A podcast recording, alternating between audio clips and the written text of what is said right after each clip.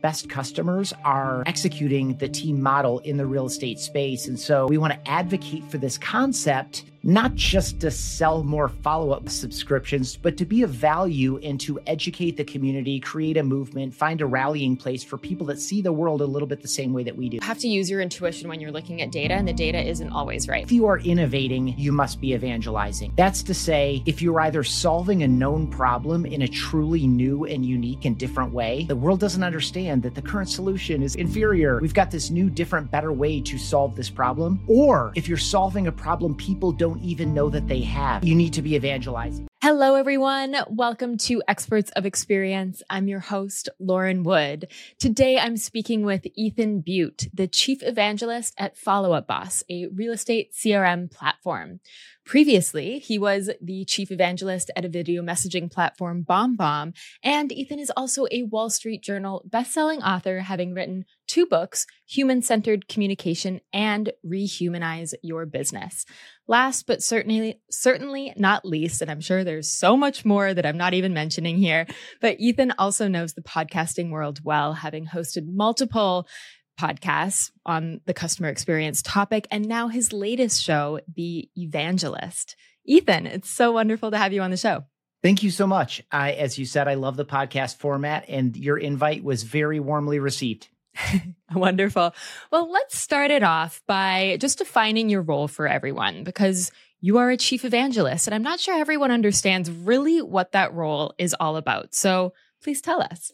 Sure. So, first of all, nobody does you know, so um, I'll give you a medium sized story. Um, I did something several years ago that I had done a handful of times at that point, which is reach out to a podcast host and invite myself to host them as a guest on their own show. And my friend Sangram Vajre, he was a co-founder and chief evangelist at a software company called Terminus at the time. And he said, that sounds super fun because I proposed doing it around his, his title, chief evangelist. And uh, he said, I'll do you one better find three more chief evangelists and I'll run it as a four part series once a week for a month. So I did the series. It was awesome. I got some great people, including Guy Kawasaki, arguably the first secular evangelist. Um, he is chief evangelist at Apple years ago um, wrote a book. His first book 30 years ago included an entire chapter on evangelism um, called The Macintosh Way. And, and today he's the chief evangelist at Canva, which most people are familiar with. So um, had some really great guests in that series, wrote up a heavyweight blog post on it. It ranked very, very well for a number of years. And it just started bringing at first, it resulted in my title change to chief evangelist. And second, it started bringing other evangelists toward me who were wondering, are is anyone else doing it? Or people considering the role what the heck is it? Um, and so i ended up just kind of building this kind of informal community around it and decided to start interviewing them on the show to answer the question uh, much more concisely. In general when you are evangelizing uh, i'll share two things here and then give it back to you lauren. One if you are innovating you must be evangelizing that's to say, if you're either solving a known problem in a truly new and unique and different way, right? The world doesn't understand that the current solution is in, you know, inferior. We've got this new, different, better way to solve this problem. Or if you're solving a problem people don't even know that they have, um, uh, you need to be evangelizing. And evangelism is about the problem, not about the product. It's about escaping the the limitations of brand and brand messaging, product features, benefits, etc. It's about creating a much bigger tent, a much bigger conversation, a much bigger party. It's about creating a movement. And yes, your competitors should be part of that movement. If you are moving in the approximately the same direction, um, and you're trying to advance this movement, you need a function uh, that you may or may not title evangelism. Mm-hmm. And a lot of people are evangelizing whether or not they consciously know it. Mm-hmm. That's so cool. So in your role at Follow Up Boss, how does this take place? Like what are your what does your day-to-day look like as a chief evangelist? Yeah, thank you. Uh, so I've been with the team for about four months now, and my first charge was to start a new show. And uh, it, essentially, the concept that I'm evangelizing is that the team model in the real estate business is one that more people should be considering. Um, it, it's a it's in contrast to the traditional brokerage model. It's not new, but we identified uh, as a team and as a company that there weren't a lot of people talking about it in a consistent manner with people who have been there, done that, who are you know active and iterating. And so that's my first charge was to uh, develop a new, essentially a media brand, Real Estate Team OS. Uh, develop the concept for the show create the show, start executing it, podcast format, YouTube, social, weekly uh, email with unique content in it. And so that's essentially what I've been up to out of the gate. But in general, um, some of our best customers are. Uh, executing the team model in the real estate space. And so uh, we want to advocate for this concept not just to sell more follow up boss subscriptions, but to be of value and to educate the community, create a movement, find a rallying place for people that see the world a little bit the same way that we do. Mm-hmm. That's great. And when you say team, you mean like teams of agents, right? Correct. Yeah. Got it. Trad- traditionally, just really quickly for folks mm-hmm. that aren't familiar with real estate, it, traditionally, over the past many decades, if you were a successful real estate agent, you were wondering what was next for you and your business, you would very often become a broker owner. You would buy into a franchise model, uh, like a Remax or a Keller Williams or something else.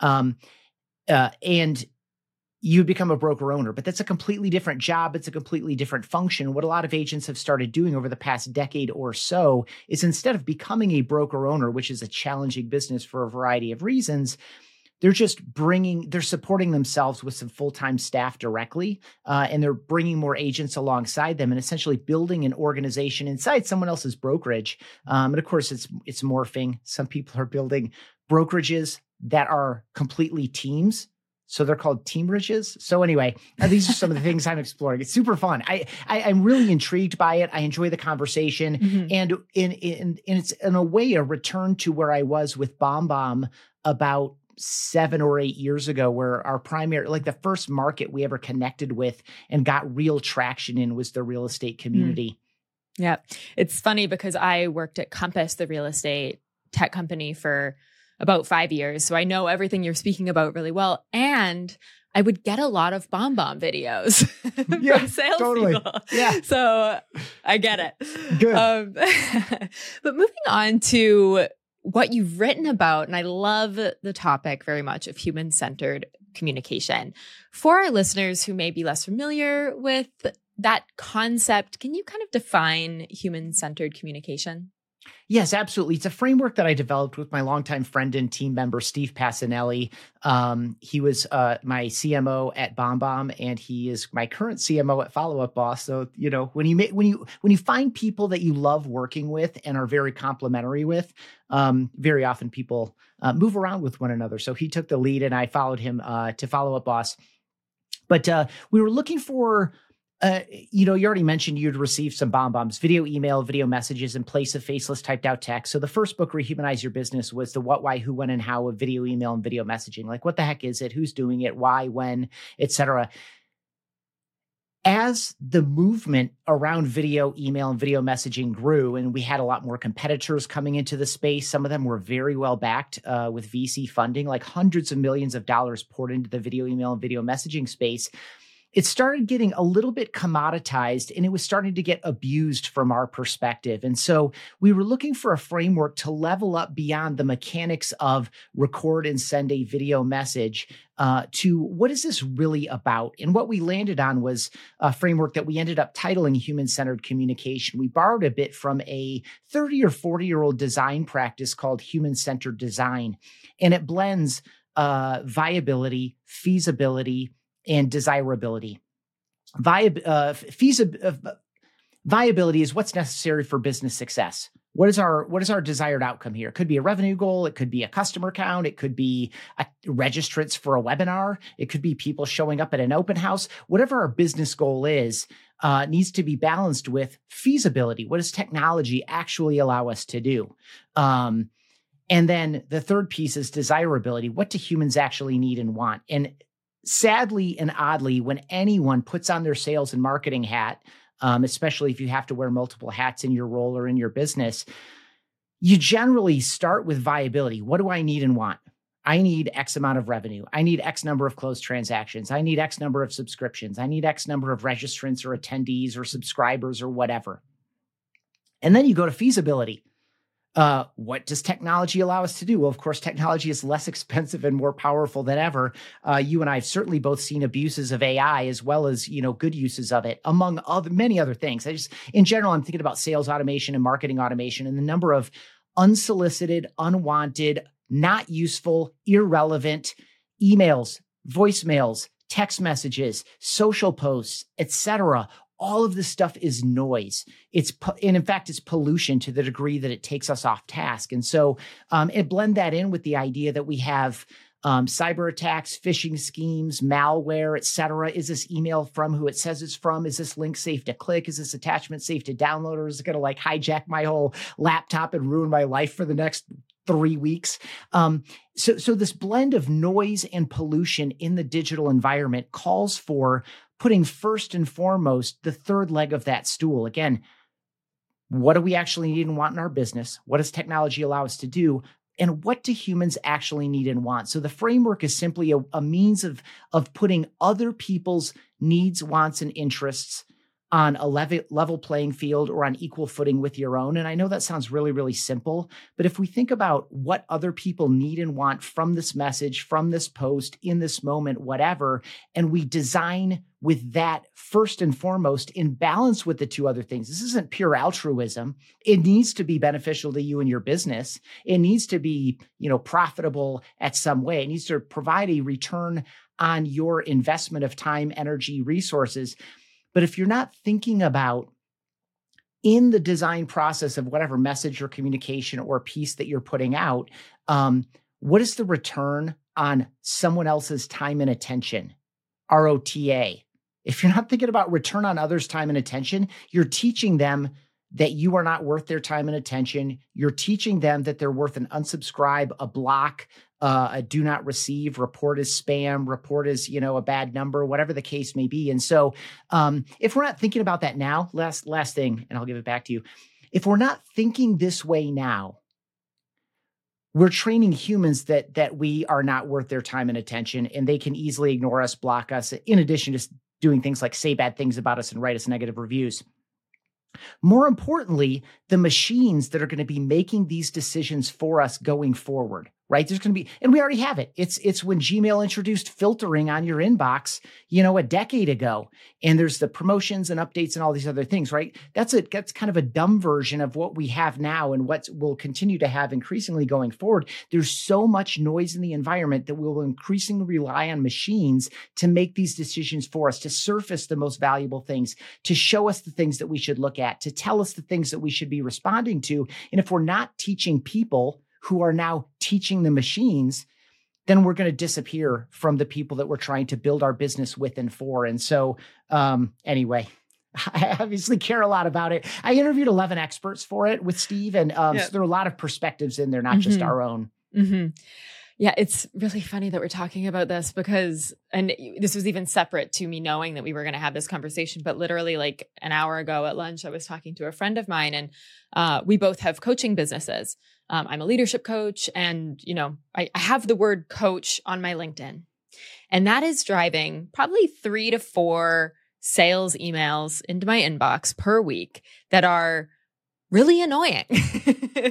like I, I'm like, I'm like, how do I stop these? Whoever they are, it's like they're really, they're not very well written emails. They're not very targeted to me. They don't really have a lot of information. I'm annoyed because it's wasting my time to even open this and read it. Let alone the question of, did I just get like a virus for opening this because this feels so out of the blue? So, I mean, and I'm sure that whoever is sending those emails, there is someone who has good intentions. So if we're thinking about sales outreach is a as a topic or a, one of these areas where we do send a lot of communication, how can people think in a more human centered way? Like, what are some examples of things that you would say would kind of help to make those types of communications more effective? Yeah. Uh, okay. I'll, first, I'll restate myself, which is what do they need and want? That should be the guiding principle before you record a single second of video, before you type a single word, before. It, so there's that. Yeah. Uh, there's of course the whole process of journey mapping, and it, it, journey mapping is this idea of like you know what is what is what are the stages of relationship from you know whatever triggered you to start getting those emails or the precursors to that all the way through you know uh, some type of commitment or purchase uh, and and an ongoing relationship, whether that's repurchasing or renewing the subscription or you know whatever a healthy long term growth relationship looks like with your and not just your customers but also strategic partners referral partners et cetera whoever whoever is important in your business ecosystem. So first is thinking about their needs and interests.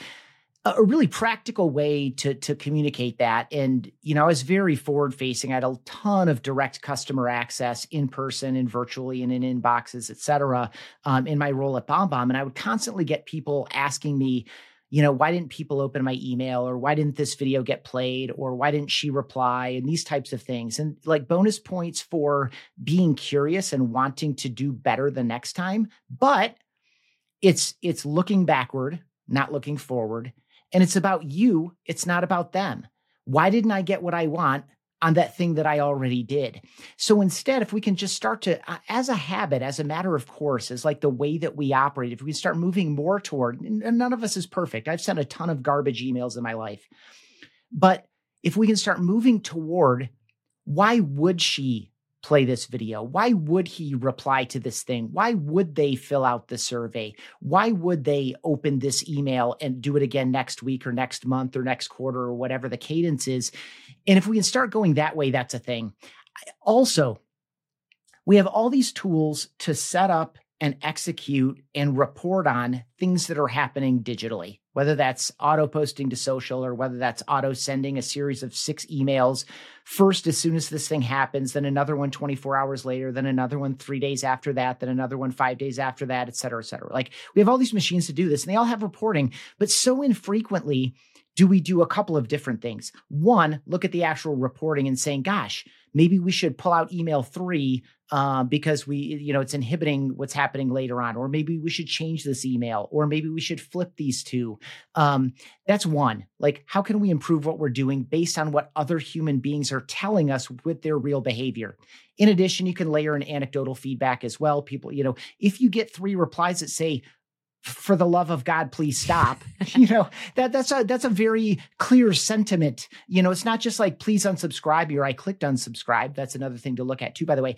The other thing is, especially if you're in a medium to large size organization, what are other people seeing, hearing, doing? Right? Like, what are our customers telling us that they really enjoyed about the pre-sale process, and how can we do more of that? What are salespeople telling us uh, are the main concerns or objections that people are coming to the calls with, and can we maybe layer some of that into the emails because they obviously wonder about it, and it's it's it's something that's top of mind, so they would bring it up, and it's something that we're not satisfying in whatever type of communication or process that we're creating. I'm speaking as a marketer here, but in general, when we think about marketing sales customer service customer success whatever you want to call that account management um, the kind of the marketing and sales typically uh, pre-sale uh, account management customer service customer success typically post-sale. These two sides of the customer creation and customer retention piece need to have a lot more conversation. And in that way, we're weighing more voices, we're weighing more perspectives. We're not just putting on our clever hat or worse,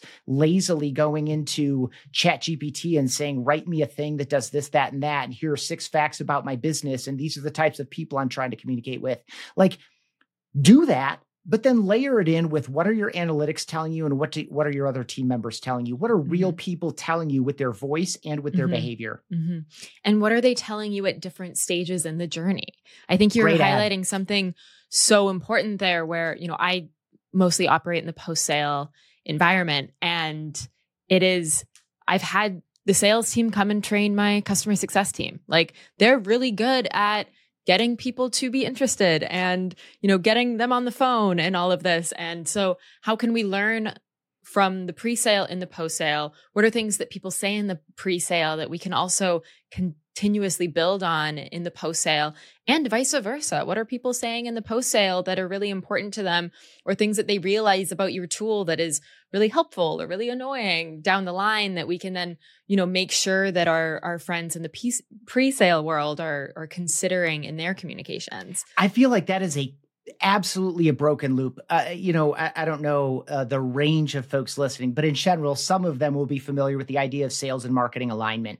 It's been a theme, it's been a topic forever and ever and ever and ever. Um, you know, essentially, it boils down to sales saying these leads that you're giving us suck, and marketing saying you don't follow up on the leads and close them at a high enough rate. Like that's the essence of it. So, like yeah. that that loop has been worked over and over and over again. The loop that you describe from the from customer service, from customer success success, from account management back at who are the good customers that are actually staying, and then you know kind of reverse engineer that. Who are there? Who are the salespeople that tend to create the best customers or help cr- touch the best customers? Um, what are the marketing channels? What are the marketing messages? Who are these types of people? Like that loop is so broken in so many businesses, or just absent. Like the feedback from who's actually staying and buying again or continuing to subscribe back into the front end just like doesn't really exist in most businesses. Technology today is moving faster than ever. So, how do you keep up? Salesforce has the leading technology to help you meet your customers' expectations and resources to give you the right level of expert guidance and support.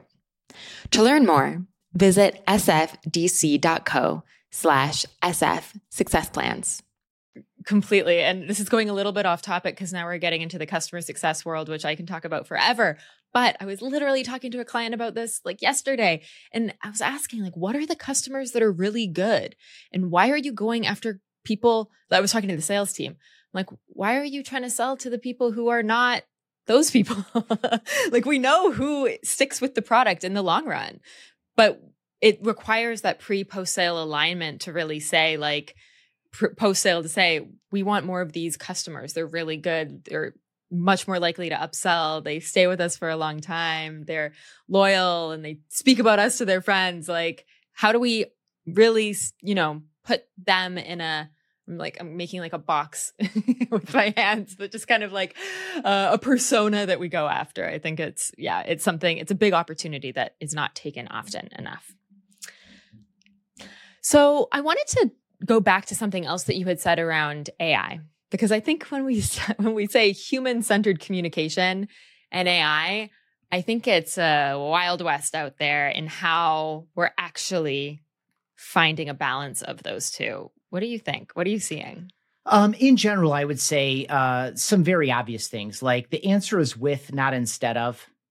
Uh, in general, it's humans with machines, not machines in place of humans. In general, the the worst social posts, the worst emails, the worst. I mean, gosh, people are doing SEO oriented blog posts straight out of the box, like straight out of the machine. Like it's like this is not the way. It's it's help yourself, spur yourself, get a foundation, get an outline, and then layer in your own personality. I mean, I'm of the mind uh, that customer experience is your only differentiator left in almost every business. There are very few industries in which there are legitimate, defendable moats around your business.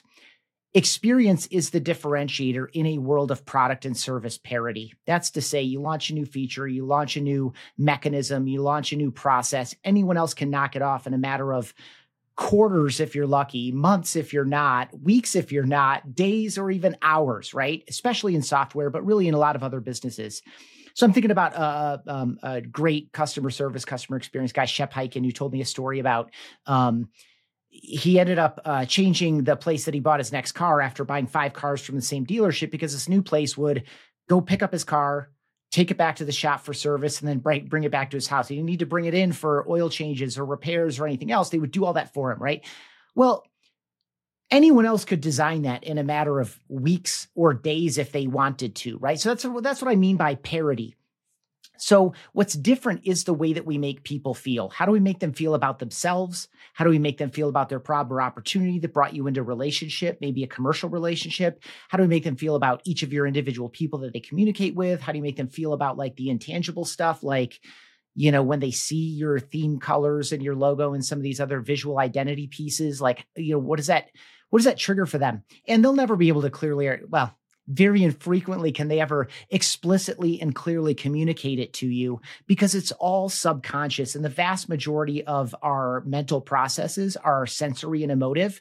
They are subconscious. That's to say we're not aware of them, but those are the, the, the thoughts and feelings that guide our conscious thoughts that then guide our words and our behaviors. And, and very easily we can all agree that what other people do and say guides your business outcomes. That's to say, the way we make people feel guides our business outcomes through the process I just laid out. So, um, in light of that, thinking about uh, the various ways that uh, we're interacting with people, it needs to feel like it has something to it that is for and about the other person. And I think if you're going to some generalized, uh, tidy, clean, approximately competent, but very often contextually irrelevant feedback that you're getting out of something like ChatGPT, you're not going far enough. There are a number of ways to leverage it. Taking the output and publishing it, and I'm using that in a general sense, is not the way. You need to layer in some sense of who is this for? Who am I? What are we about? How do we do this, et cetera. So um, it's with, not instead of. The middle way is always the right way. In almost any situation, way that or that other thing that's completely opposite, neither one of them is rarely the right answer. It's almost always somewhere in the middle. And so I think that's what it is here too. So the laziest people are just straight yeah. cranking for easy, automated, fast stuff. And mm-hmm. I can't think of many places where that's a good idea. Yep. I could not agree more. I mean, we are still in early stages of AI and perhaps perhaps there will be AI that is able to think about those things that you just mentioned, you know, how is this actually benefiting the person we're speaking to? What are their needs? Like how do we how do we relate to their experience? But it's definitely not there yet and you can you can feel it. You know, even in written communication, you can feel if this isn't really adding up. You know, it doesn't have that humanness to it. Yeah. Or it's not for me in this moment. Like, even that, right? Like, I mean, you just think about in almost every business, data is still a challenge. Uh, are we getting the right stuff? Is it going into the right place? Can we access it? But most importantly, is it even hygienic? Like, can we trust this data, right? Like these are all problems that we're all struggling with almost all the time, unless you're in a very, very sophisticated or clever or amazing or lucky business. Most people are struggling with the quality and accessibility of their data. And so this idea of making something for the right person in the right moment remains a holy grail. And even if you have like very specifically trained AI, it's being trained on incomplete things. By the way, I just saw a piece last night about the, and this isn't new either, but for example, the inherent racism in a lot of data sets and the way that the decisions are coming out of these machines. But like, if you don't have this handle on, if you're not working with, and I mean truly with, and frankly, prompting is an art, you can get a lot closer to a highly relevant message. The more information, the more you kind of like coax and give and take and manipulate and work it. Um, that's what I mean by with. Um, but but the more you rely on it quickly and easily, and I would say the same thing about a spreadsheet, right? It's it's a completely different thing to build a spreadsheet and to work it, like to get your hands dirty in it. I, it's metaphoric. It's, yeah. You can't actually get your hands dirty in it. Um, but, but like versus seeing a summary overview report, having someone send it to you, you spend 30 seconds looking at it. Where do you have the greater amount of understanding that can be turned into real tangible value for yourself or other people? It's in the deal where you get your hands dirty and you work it and you understand it and you manipulate it. You and then and then we start seeing other people's reports, you have this intuitive sense that like that's not quite right. I don't try, like, tell me more about that. Where did that come from? Tell me more about that. What's the underlying assumption, et cetera, et cetera. Like, so it both and again, I guess mm-hmm. is where I'll end that. For sure. I do. There is, you know, when it comes to AI, you're saying, you're mentioning something that I'm really excited about, which is helping us to see where people are at and being able to pick up on, oh, they were, you know, doing this thing on our website or they mentioned this person to their salesperson. And now we can actually glue that data together to understand what experience they're probably having. But I fully agree. We need to be using our intuition and gut checking. Like, does this feel right? Because there, are, it is still technology. There are still mistakes, and we are still humans, and we need to still acknowledge that. So, so yeah, I'm curious. You know, kind of going back to the topic of evangelism and how that connects to human centric communication like what what role would you say that plays? I mean that is you in a nutshell so. yeah i i love i love this question and the way that you put that together. It's um so what we've been talking about a bit and especially in terms of sales and marketing is inbound and outbound right? Um uh, outbound is is exhausted in a lot of different ways. There's still people that are finding some success with it and are doing it in a way that's respectful of other people and it's that generating good response. But in general, let's just say you know outbound phone calls and text messages and emails. Um, it's pretty tired, right? The sales and marketing playbook is pretty tired right now. And then so the other side of that is inbound, which HubSpot pioneered, you know, 15 or so years ago um, and is still useful in a lot of different ways but a lot of the traditional stuff is broken as well.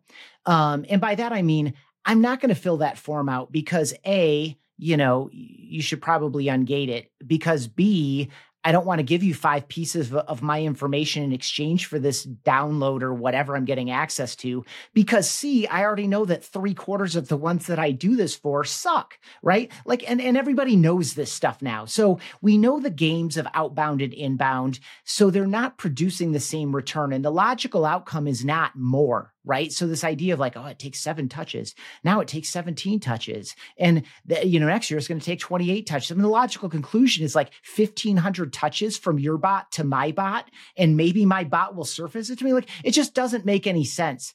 And so some of the language that I really like right now is near bound. This idea of not constructing all your stuff and your strategy and your messaging and your packaging and your pricing and all this and going to market, right? We hear go to market. It's the, the idea of nearbound is living in market. Go out in the market, be with the market, know how the market talks, be one of the community members, be one of the movement leaders, be one of the movement participants in someone else's movement, live in market. And so, um, you know, typically this concept of nearbound is adjacent to like partnerships, like growing your business through partnerships with other companies who have similar values and similar customers and complementary uh, features, benefits, et cetera. Um, like your products work well together, your service works with their product, these types of things. But in general, I think the idea of nearbound can be applied much more broadly. And some industries have this a little bit more inherent and others don't. I think, you know, I come from software and so it doesn't, right? It's this let's you know, build all the stuff behind the scenes and then splash it out, you know, and sometimes we'll do that paid, sometimes we'll do it organic, we'll do some outbound, we'll do some inbound. Instead, just go out and live in market. And evangelism plays a perfect role here because that's who the evangelist is. The evangelist typically has some authority and credibility in the space, maybe even an audience or a following potentially, but certainly a network of other people who they know. They are a subject matter expertise. They're not a creator or an influencer per se. An influencer, develops a platform and then leverages it in exchange for something right? Like yes i you can you know i'll include you in my thing um you know for, as long as you pay me for it or as long as you give me something else in exchange. A creator doesn't have you know at least the way that it's most popularly used doesn't have that same gravitas business acumen network um, decade or decades of experience actually doing the thing. I have been in your shoes and therefore I'm coming alongside you.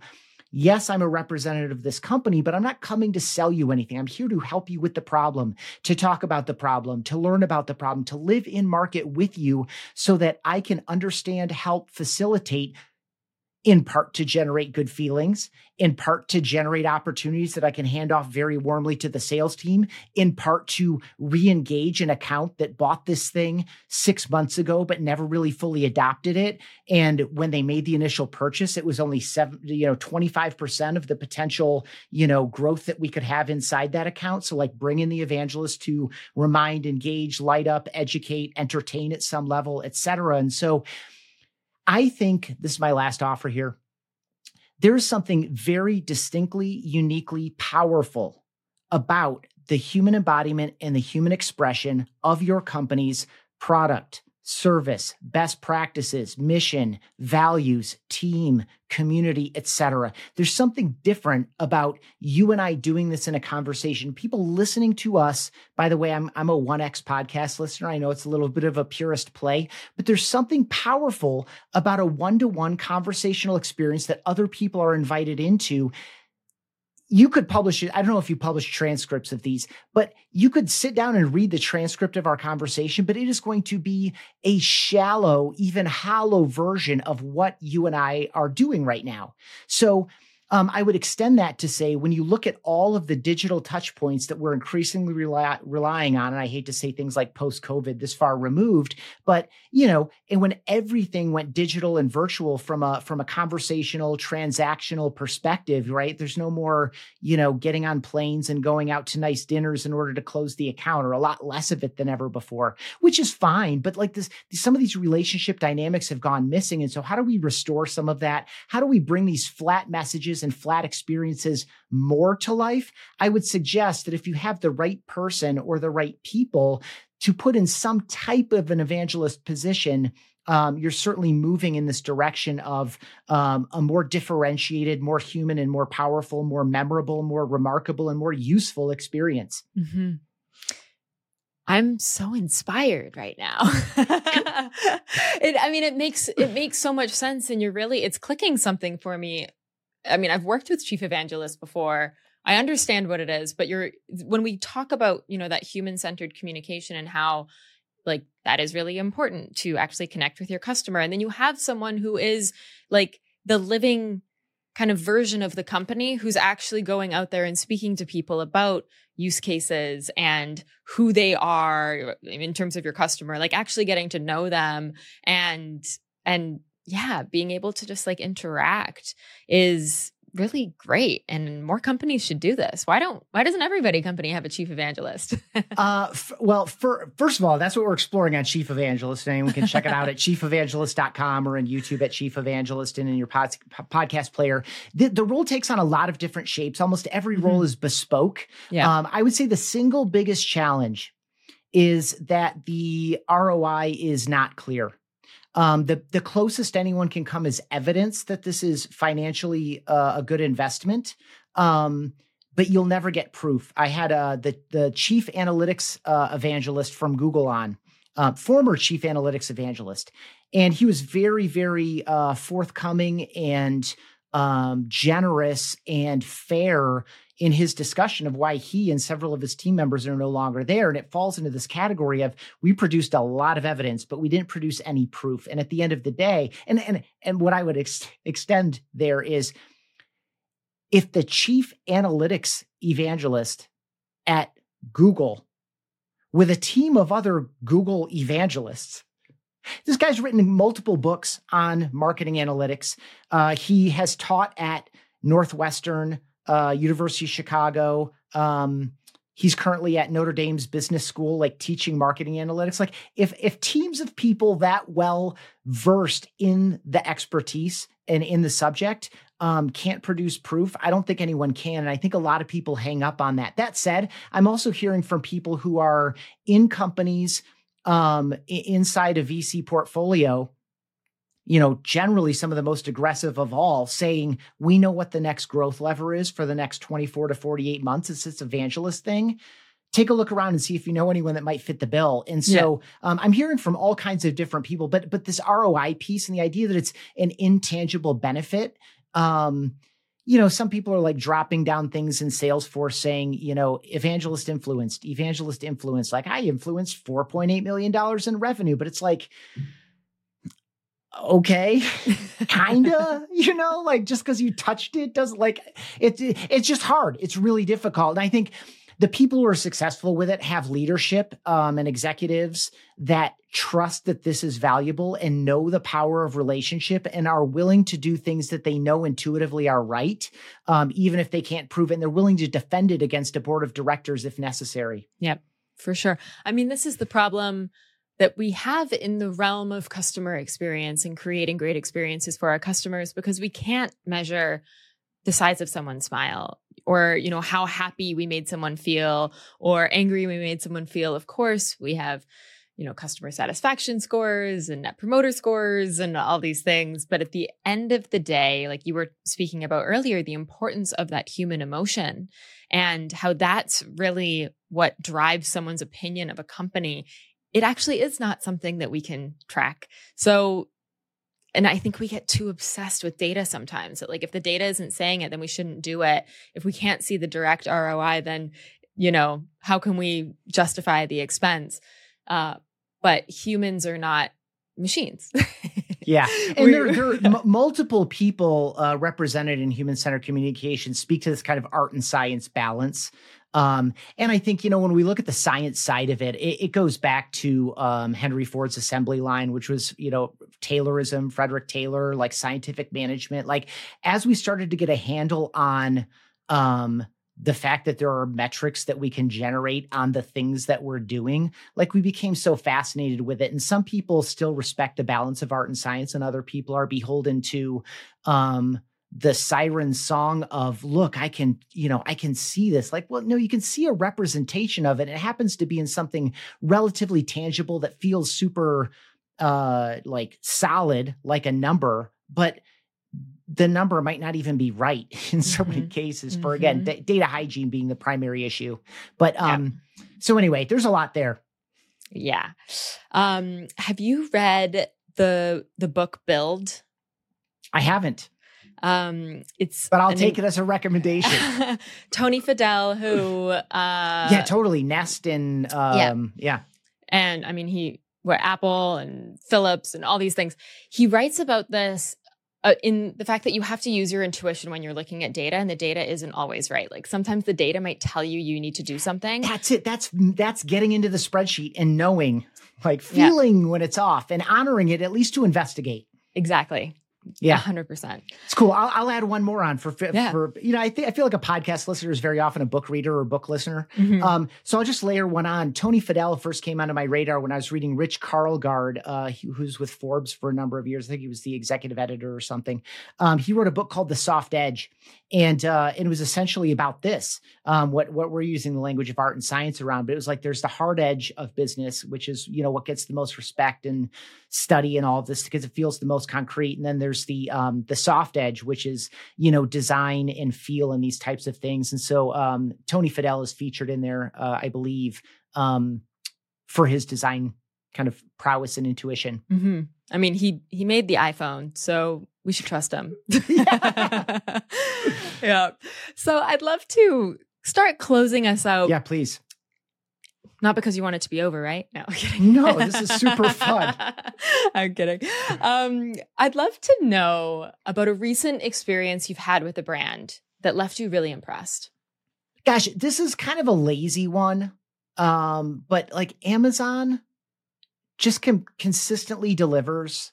Um, you can't really trust the ratings that much anymore because those are all gamified. Um, you can't always trust like the discounting because what looks like a discount today is actually the price that it was three days ago.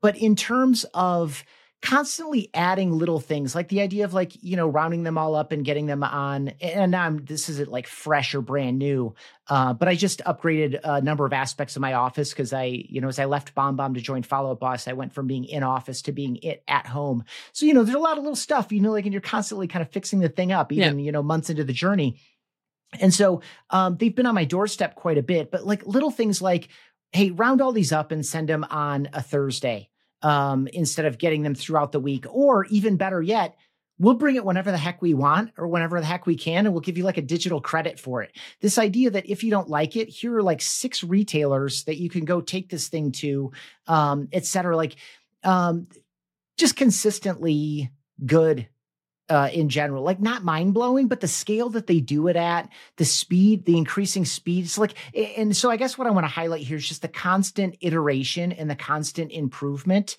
Um, and while also acknowledging some of the fundamental flaws Totally. Like like like the reviews, eh, kinda. I mean, I guess I can trust five thousand people, but I know that a number of them were like, you know, incentivized, that kind of a thing. Um, so th- they're not perfect. They they have a number of problems like every other company, but um, I'm consistently impressed. I guess I'll go one more. Um, as we're recording this in late 2023, um, I'm thinking back to um a road trip that my wife and I took to see family and friends around Thanksgiving And so we were in a variety of Starbucks because we're early people. So we're in a variety, whatever Starbucks in that town was open at five or five thirty in the morning. We were at, and the cheery, cheery people in uh, a nice neighborhood in Kansas City. Um, you know, the Country Club Plaza type area, I think is what it's called. Um, with just the warmest, friendliest people. It was like the middle of the day to them, even though we're like just getting up and getting ready to haul for like eight more hours east uh, from Colorado. And uh, so anyway, like, the, and, the, and that is just, it's the people. I mean, the reason you go is that you know exactly what your order is. It's going to be very, very consistent in price and quality. Um, but the people are make the difference. And so my wife and I ended up having this ongoing conversation because we were probably at four or five Starbucks over the course of this period. Um, which ones stood out and which ones didn't? And it was 100% about the people and the way that they managed you. Like, hey, hey, I know, I know you've been standing there for a minute, but you know, you're next up. Like, I, I'm, I got your, you know, oat milk lattes coming up or whatever. So yeah. like, just even these types of things. So anyway, um, yeah, those are a oh, couple oh, that come to mind. And they're, and they're not like cool brands. I don't have like a amazing out of pocket story there, but um, they're, they're, it's real. But you just mentioned two brands that have completely changed the way that we live, like broad, broad strokes, right? Like Amazon, the way that we shop has fundamentally changed because of Amazon. Starbucks, coffee wasn't really a thing until, you know, the way that we drink coffee now is different because of what Star- Starbucks did and made available to us. And there's something to be said about the size of those businesses. And I think so much of it has to do with the customer experience. Like they really focused on it. And Absolutely. look at where they look at where they are now. And I'm sure there were things that they were like, we need to invest in this, even if we can't see the ROI. Like, you know, delivering the same day, I'm still paying the same amount for that, but I'm definitely buying more. so I, am sure that Amazon has some way of tracking that, but um, no, they're they're they're both great brands. Good. Last question for you. What is one piece of advice that you think every customer experience leader should hear? Um, gosh, I feel like it's uh, on all these themes that we've been in. It's not going to be super concise, but it's this idea that like the people are the difference and of course it's the it's the people who are customer facing. I mean there's that, that is a big deal. Uh, but then there are also the people behind it. Um, and i guess i would also say something that should be a truism for for folks that listen to a show like this which is that um, the customer experience and the employee experience are two sides of the exact same coin, and that the customer experience is the outflow or the overpouring or the outward expression, or better yet, the peek behind the curtain of what the employee experience is really like.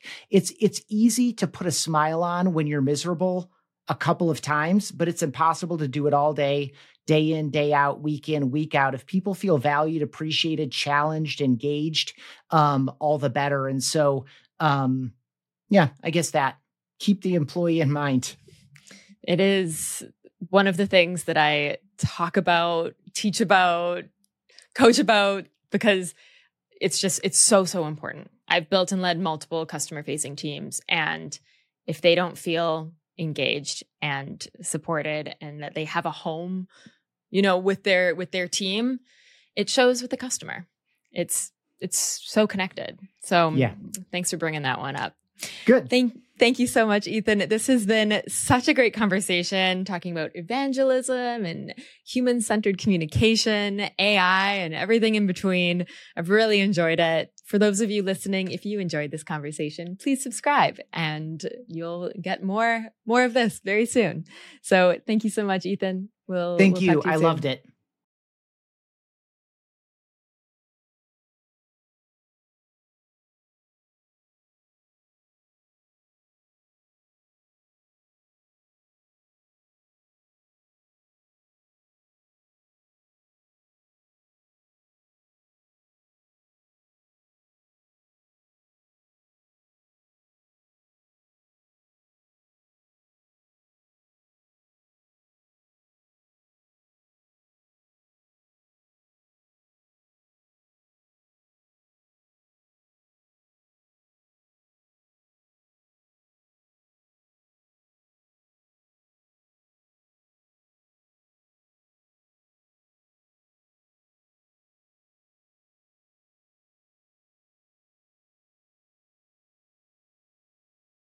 As you've probably heard, many of our guests on Experts of Experience speak of Salesforce as a key driver in creating their customer experiences.